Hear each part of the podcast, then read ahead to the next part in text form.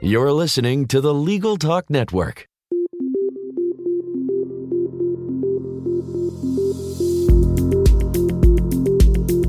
Hello, I'm Bob Ambrogi. And I'm Monica Bay. We've been writing about law and technology for more than 30 years. That's right. During that time, we've witnessed many changes and innovations. Technology is improving the practice of law, helping lawyers deliver their services faster and cheaper. Which benefits not only lawyers and their clients, but everyone. And moves us closer to the goal of access to justice for all. Tune in every month as we explore the new legal technology and the people behind the tech here on Law Technology Now.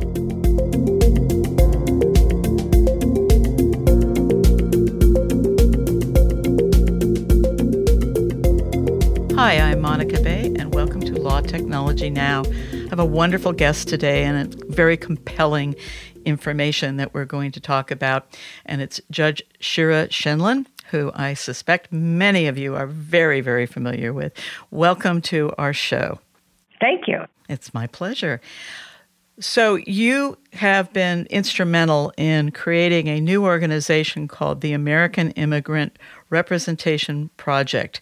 Can you tell us a little bit? Actually, before I have you answer that question, for the two or three people who might not know you, could you tell us a little bit about your background and, and what you've been doing in the judiciary? Sure, um, I'd be happy to do that. In 1994, I was appointed by President Bill Clinton to be United States District Judge in the Southern District of New York. I'm sure your listeners know that's the trial court, federal trial court, uh, located in Manhattan. I sat on that court for the last 22 years had a wonderful experience and had the opportunity to work on a number of cutting edge issues, including one in which I got to know you, which is the world of e discovery. But I also got to work with some very big systemic change cases, such as uh, the challenge to New York City's stop and frisk program, which pretty much ended with my decision in Floyd versus the City of New York, and I also had a major case involving solitary confinement, and the conditions of solitary confinement in the state of New York have been revised completely because of my decision. So I've had wonderful uh, cases in my 22 years on the bench, but I decided uh, after that amount of time to step down because I wanted to be able to be more active in the community, which is what we're going to talk about today, but I also hope to be able to write and to speak on many issues that are important to me and have been doing that. And so I wrote a piece uh, last May for the New York Times about the role of the trial courts in the federal judiciary. Uh, then, just a week or two ago, I wrote a piece in the Washington Post about the criminal justice system and mandatory minimums and how they distort the people that are in prison and cause us to end up with mass incarceration because of the mandatory minimums. So I've had a chance to speak out on a number of issues that have concerned me since leaving the bench. I'm now uh, both in private practice, but more importantly, working as a mediator and arbitrator with JAM. So that I think that brings us to the current moment, and now I'm happy to turn to my more recent work if you're ready for that. I am, but I suspect that you might want our folks to know that you're at, at and you will you pronounce it for me? Stroock, is that the correct way? Sure. So the law firm is Stroock and Stroock and Lavan, and I'm of counsel there. But as I said, my primary work is with JAMS, which stands for Judicial Arbitration and Mediation Service, where I do work as a mediator and arbitrator, and also work as a mock trial judge. So that's my current employed side. Excellent. Uh, and now we can turn to what I consider the pro bono side, which is of equal, if not greater, importance. Yes, and as I started to say in the beginning and then stop myself, please do tell us how the American Immigrant Representation Project got started. Thank you for that opportunity. I'd actually like to tell that story. After the election in November, I know a lot of lawyers were thinking to themselves, what can I do to be active now? There's going to be changes coming from Washington. Some of those changes uh, may not be things that we agree with. And how can we become active? And when I thought about it for myself, very personally, I thought, well, the area that I think is going to need the most attention is immigration defense work because during the campaign, the then candidate said that he really intended to uh, ramp up sort of a war against immigrants, and he would uh, seek to deport millions of people, and he would seek to target Muslims, and he would seek to close our borders and to be rid of people he considered dangerous. And there was a lot of rhetoric in the campaign. Of course, we couldn't know uh, what would happen if he actually became the president. Would he actually carry these policies out? That's something we couldn't know, but that was the campaign rhetoric. So once he was successful and became the president elect, this is the area I decided to focus on. So I, together with a few, very few lawyers in New York, uh, decided that we would build an organization, which we named American Immigrant Representation Project. And the purpose of the organization was to seek volunteers from big law firms in large numbers. And those volunteers we would hope to fund by fundraising, and then we would hope to deploy them to actually do removal defense work at detention facilities on a national scale. So, for example, some cities have very robust defense programs. For example, New York City does, again, because of an initiative from a judge, uh, Judge Katzmann of the Second Circuit, Judge Robert Katzmann, stimulated the bar to found a project here that has helped New York City to provide lawyers to represent people in removal. So New York City's in good condition, and now Governor Cuomo of New York State is starting a project called the Empire State Project to work on removal defense. But that's just New York. In the other 49 states, uh, some have programs, but many don't. So that was the idea of the American Immigrant Representation Project was to marry the forces of big law, funding from big law and from outside funders like businesses and foundations, and then to deploy lawyers to detention facilities to help people in removal proceedings. And I had the great pleasure of writing an article about your project uh, for Above the Law. And I was very impressed by the group of people that you got to start your organization. Can you tell us a little bit about Faith Gay, yeah. um, Michael Patrick, uh, sure. uh, Marjorie Pierce, if I'm pronouncing that right, right, and Lenni Benson? Sure. Those are the executive committee. We've actually formed a steering committee, which is now up to approximately 30 people. And I would like to tell you about the steering committee. So the names that you mentioned were the original Brain Trust, and we now call ourselves the executive committee of the steering committee. Faith Gay is a partner at Quinn Emanuel. She's an amazing woman, super energetic, busy all the time, but she's thrown herself into this project. Uh, she has many friends in big law has been very instrumental in providing their names uh, so that we can approach them to participate. And the good news is we already have 30 firms that have decided to join the project and to give us volunteers.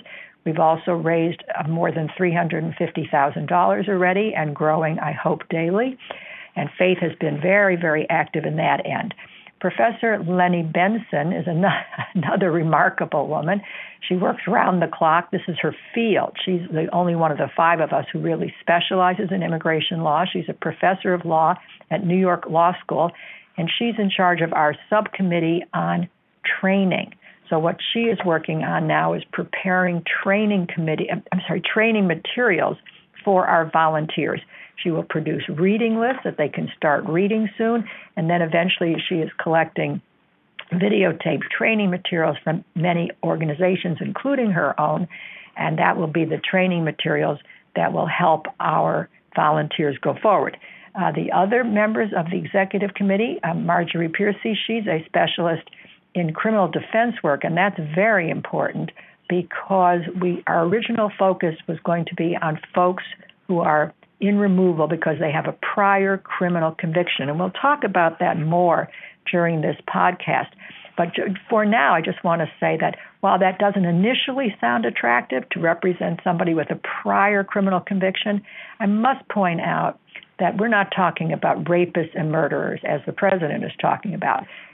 People can have very minor criminal convictions like, you know, a turnstile jumping or an identity theft or driving under the influence or even an open container standing in, in a line with a, a, a beer bottle in a brown bag. So some so called criminals are really people who, when they were young, made a small mistake, maybe a very small amount of marijuana in their pocket, or whatever the type of crime is. But I want your listeners to understand that when I say prior criminal conviction, I'm not talking about those subgroup who have serious felony convictions like murder and rape. That's a very small percentage of those with prior criminal convictions. So anyway, back to Marjorie Piercy. Because she's an expert in criminal defense law, she's very helpful to this project because part of the defense will eventually be to look at those convictions and analyze whether they can whether there's anything about them that they really don't they should be expunged or they're really just a misdemeanor or a minor misdemeanor or it was a youthful offender all of that might be a defense to removal so that's her role the fifth member Michael Patrick uh, was also a, a, expert in immigration law. He practiced for more than 30 years in the field of immigration law. He was with the U.S. Attorney's Office as their expert uh, in immigration law, and then it joined the Fragomen Law Firm, which is a leading law firm in immigration work. So that's a quick sketch of the five members of the executive committee. But now we're up to maybe 30 members and I would just very briefly, I won't go through every name, but I just want to describe the 30 for a minute. We have partners from nine big law firms. I counted this morning from nine big law firms on the steering committee. And they're on the steering committee to show that big law is supporting this project. The other members of the steering committee are representatives of many, if not all, of the nonprofit organizations that do immigration defense work, uh, such as the National Immigration Project of the National Lawyers Guild, uh, the National Association of Criminal Defense Lawyers, the Immigrant Justice Corps, the Southern Poverty Law Center, etc. I'm sure I've left somebody out, the ACLU, but the point is we've tried to gather all of the many groups that do already uh, defend people in removal proceedings around the country. And the only other member I'd like to give a special shout out to is we also have Monica Enand, who's the CEO and president of ZapProved, which is a legal tech support company. And she just volunteered. She said, you know, I was speaking at one of their events and she said, I'd love to help. And they've been terrific in providing tech support, such as creating a logo, creating a website. And she's also reached out to others in the tech field to see if they'll help fund our project. So that's our steering committee big law, entities that do this kind of work, and then Monica Enand of ZapProved, who so helpfully um, is assisting us in this work. Were there other reasons, Judge, that made you so inspired to want to address this topic? Well, I think my own personal background uh, comes into play here. I'm the daughter of immigrants myself, and as a judge on the court, every two or three months, each judge gets a turn to swear in new immigrants at a naturalization proceeding.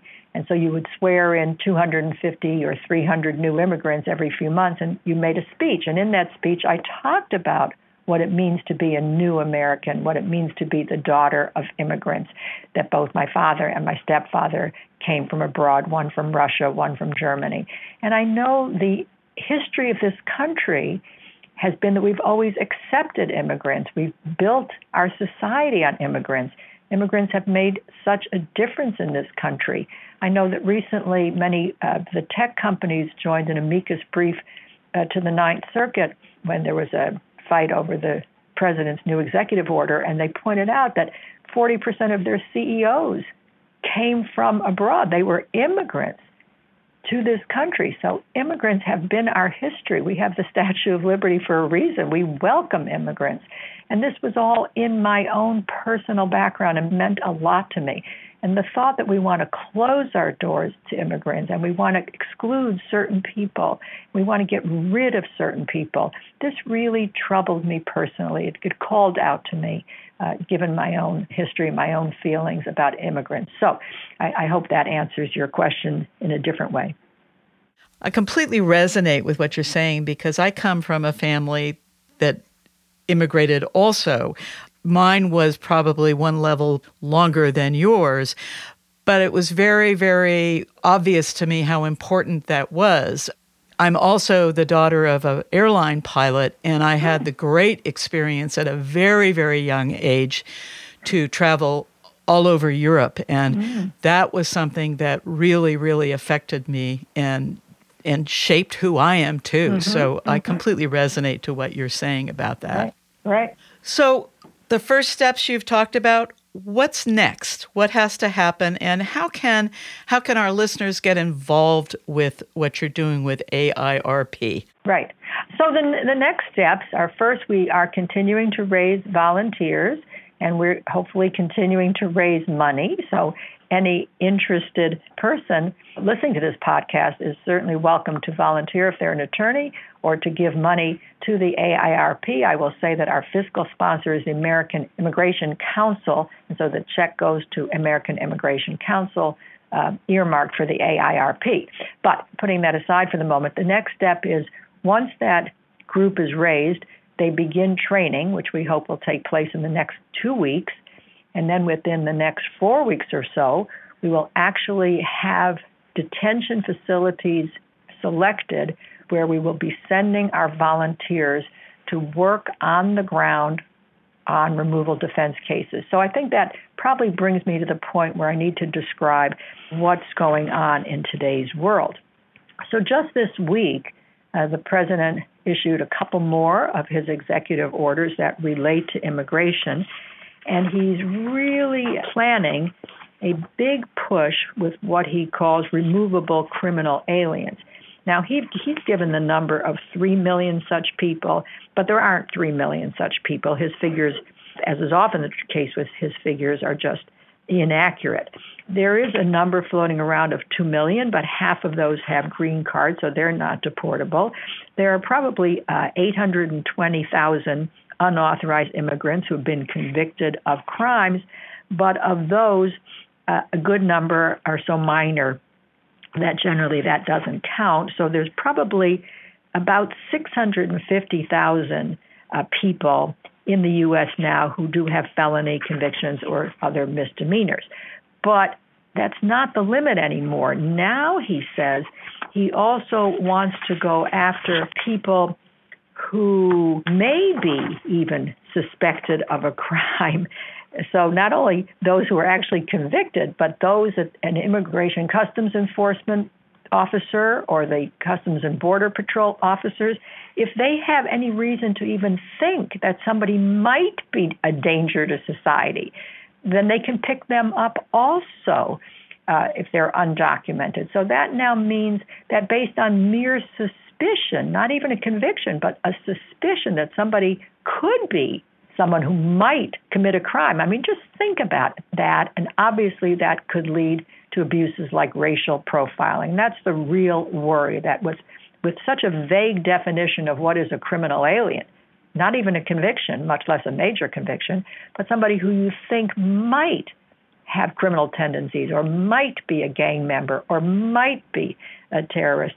So let's go beyond that now and say all these folks are picked up, hundreds of thousands, maybe close to a million, on the theory that they either have a criminal conviction, no matter how minor, or they might be dangerous. Now they're sent off into a detention facility. And what we know is that if someone is detained, remains detained, can't make bond, and has a lawyer, that person is 10 times more likely to be able to stay than if they don't have a lawyer. So, what the ICE is counting on, ICE again being Immigration and Customs Enforcement, is that people won't have lawyers and they'll be moved out quickly without any due process in an expedited removal proceeding and just sent out of the country. And if we can stop that by providing lawyers, the system will have to slow down, which is actually a better thing because if you slow down, you might find that there's a real defense and you should be allowed to stay. Now, if a person is released on bond, they're no longer detained, they're called the non detained. They are 20 times more likely to be able to stay if they have counsel. So it's very important to try to provide counsel to these people who are being swept up. Another thing that changed with the new executive orders is that under President Obama, the only ones who were in expedited removal were those who were found within 100 miles of the border who had been here less than two weeks because technically they were considered still in transit. But this has all been expanded now. Now it's going to be somebody found anywhere in the U.S. who has been here less than two years. And he's saying all of those people who are here less than two years, found anywhere in the U.S., don't even get a court hearing. They should be placed in expedited removal too, where they simply are put in the detention facility, have a sort of quick kangaroo court hearing in the detention facility, and are sent out of the country. Quick, quick. No court, no due process. And that's an enormous change, enormous change. The only group that he hasn't really gone back on are the so called dreamers, which is the Deferred Action for Childhood entrance. For that group, the acronym is DACA, he, he, he seems to have some pity and he says he's not going after those uh, dreamers yet, but he is going after their parents. And if the parent actually assists a child if that's a different group than dreamers. But if a parent assists a child to come in there, he actually wants to prosecute the parent for trafficking. So, oh, so there's a lot of new material here where he says he wants to publicize crimes by undocumented immigrants. He wants to strip those immigrants of privacy protections. He wants to enlist local police officers as enforcers, which many cities are resisting that idea because it only causes a breakdown in police community relations. He wants to build new detention facilities, which he has to do because there aren't enough facilities, aren't enough beds to house the number of people that he wants to go immediately and pick up. So he wants to build these private prisons. And we know a lot about these private prisons. The conditions of confinement there are horrendous. There's often not any decent medical care. There are no phones or other communication facilities. Families don't even know where their people have been taken. And it seems to be almost part of the plan. Somebody can be picked up, let's say in Philadelphia on the street, and then sent to Georgia and then moved to Texas, and the family doesn't even know where they are, neither does the lawyer. So this is all part of the system is to build these new facilities, which is great for for the private prison business and their stockholders. He wants to discourage asylum, he wants to speed up deportations, and all this cries out to say, slow down, we need to have people have lawyers and have due process rights, which, according to our laws, these people who are here have due process rights, even if they're not yet citizens or documented. It's really been heartbreaking to watch the news a lot. There was a recent story about a family uh, where the children were citizens right. and the mom had, as you had mentioned before, some Mickey Mouse little tiny thing, and they've shoved her out. I mean, it's it's That's just right. scary when you see these families just being. It's amazing. Now we've been talking a lot about the lawyer's role, but what role do you have for law students or younger people who are interested in helping on this? Are there opportunities for them to volunteer if they are not lawyers? Um, it's a good question, and I'm not entirely sure of the answer. I know that law students is an easy answer because most law schools have a clinic working with immigration issues, and so the law students do sign up for those clinics and do terrific work. They have done work with removal defense, they've done work on asylum petitions, they've done work in naturalization and citizenship. And by the way, there are some defenses to removal that can be raised, such as sending someone back who has a fear of, of being injured in the home country. That's a fear of return. And there's also something called the Convention Against Torture. If we know somebody's being sent back to be tortured, the Convention Against Torture doesn't permit that. So there are some defenses, and law students do work on writing those kinds of petitions or habeas petitions, things like that. So, law students, there's definitely a role.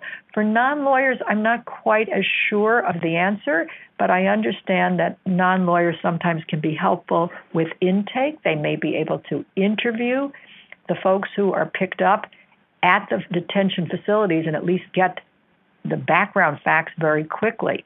So, there may be a role for non lawyers to help with that too. One of the problems is that at the facilities, there's no modern technology. They don't have video conferencing. They don't have cell phones or iPhones or iPads or something that people could use to have a Skype interview with a lawyer. And that's something I think we're working on. I met yesterday uh, with a woman uh, who's running a company called Law Toolbox. and she works with Microsoft, who has used her technology. What she talked about trying to do was to help us to have iPads brought into the facilities that Microsoft might donate so that at least you could do Skype interviews. If there were 10 iPads, maybe they could do 10 interviews at a time with different people who are swept in and facing removal in 10 days. The lawyer could interview them by Skype. So there's a tremendous need for technology here, and the tech community, which is a phrase you certainly know, Monica, very well, could step up and could help us here by providing some free assistance such as the actual physical devices, but also uh, cloud based technology that could help us track all of the cases of removal. Where are the people and what is the status of the case? And we, we could do a lot with them. So I just wanted to mention that too. Well, we're running out of time, and I, I want to spend a little bit more time on that wonderful word money. And one of the questions I asked you in my Above the Law column was, you know, what do you need for the money? You said something that really resonated to me, which is there's so many things that don't jump right out at you. For example, how do you support travel? Right. How do you get to remote locations? the video conferencing you were just talking about and training markables, you know, getting food. I mean, there's so many things. Yeah. If someone is interested, whether they're a lawyer or a non lawyer, I'm going to give the address good. for oh, sending good. it to you if you don't mind. Good. Uh, if you wish to donate, it's the American Immigration Representation Project, care of American Immigration Council. The address is 1331 G Street, Northwest, Suite 200, Washington, D.C. 20005. Is there a phone number that someone might be able to call, or do they want just to, to send? Actually, I don't. I don't have a phone number yet, but I would point out, just to be sure your listeners know, that that's a fully tax deductible. That is a 501c3. IRS has approved it as such. So it's important to note that because it's a question that we are frequently asked. But you did a great job of describing why we need donations. I know everybody's seeking donations these days because there's so many issues coming out of Washington that need lawyers and other volunteers to be involved in resisting certain policies, not just in the immigration area. So I know there's a lot of demands for money, but you did a great job of describing why this project needs money. It does need to fund attorney travel to remote locations it does need to see if we can get video conferencing into every detention facility. We do need training materials, and it costs money to do that online. We also want to do online supervision, so we need to set up chat rooms and phone lines things like that. So, and we will do, we also will do know your rights programs at all the detention facilities, which you have to put a poster in, you have to explain, so there'll be written materials. So, of course, there's a need for funds, and I, am very appreciative that you uh, gave your listeners a careful and slow address there so that if, if anybody does want to contribute, it is very helpful to us. If you're a lawyer, but you're not practicing immigration, this might be a great time to go to some of the association meetings that are coming up. The American Immigration Lawyers Association has a bunch of regional ones that are coming up very quickly. The Federal Bar Association is having a May 13th program in Denver. There is a calendar put out by the Immigration Advocates Network. There's a new one that I couldn't find too much information about, but it's ICIRL 2017, the 19th International Conference on Immigration and Refugee Law. So there's a lot of people out there, and whether you're uh, you know involved one way or the other, whether you're a lawyer or someone who's just very very passionate about this, there's a lot of resources there, and I will turn it back over to you, Judge, for any final comments you would like to make. Well, first of all, I, have always prized accuracy, and I think I spoke inaccurately earlier in the broadcast, never too late to correct. So I used the word okay. two executive orders this week. They weren't executive orders, really. They were documents released uh, by the Department of Homeland Security, the DHS, and they explained all of the things that I said were in these recent executive orders. Those weren't executive orders, but it comes to exactly the same thing. They're enforcement policies that came from DHS, and they did the things that I said, expanding the definition of criminal aliens and all of the rest of the things that I mentioned. So I think as a final wrap up, I would only say that we do expect to see vastly increased numbers of deportation orders. They start with notices to appear, which means they, they are placed in removal. People are going to be picked up on very broad and flimsy grounds. As I said, not just prior convictions, but even suspected of activity. We're concerned about racial profiling. The president has used the word targeting Muslims, so we know that's part of his intent in any event. And the numbers are going to be high, and there's going to be a great need for counsel. I've already explained what a difference it makes to have counsel.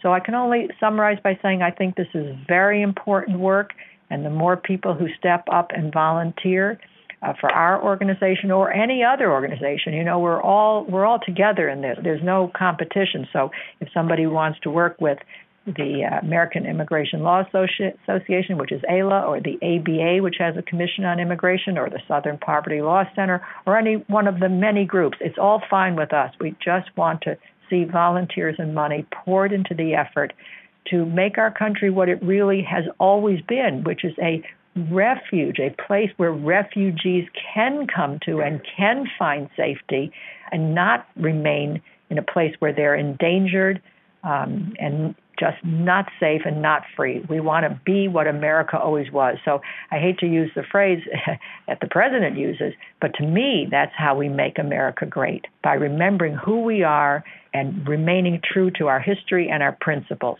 So I'm very grateful for the opportunity to be on this program and to explain why I'm passionate about this issue, why I care, and why I hope we all care. Very beautifully said. Judge, if someone wanted to reach out to you, what's the best way for them to get to you? Yes, thank you for that opportunity too. My problem is I have the hardest last name to spell, and that's, of course, my email address. So I'm going to do it very slowly and hope somebody can catch the spelling. I'm happy to get emails. The address is S S C H E I N D L I N which is S. Scheindlin, at Stroock, also hard to spell, S T R O O C K dot com. So it's S. Scheindlin at Stroock dot com. I spelled as slowly as I could, but if I get emails, I will respond. And if you didn't have your pencil there, you can email me. It's Monica Bay 1, the number 1, at gmail.com. So M O N I C A B A Y, the number 1 at gmail. Thank you so much. I'm so excited about what you're doing. And you get the last, very last word before we say goodbye. Oh, well, I just want to again thank you, Monica, and thank the producer today for hosting us so that we have the opportunity to get our message out to as many folks as possible. So I'm grateful for the time and grateful for the exposure. Judge, thank you again. And thank you very much for listening. And we hope you will be with us on the next edition of Law Technology Now.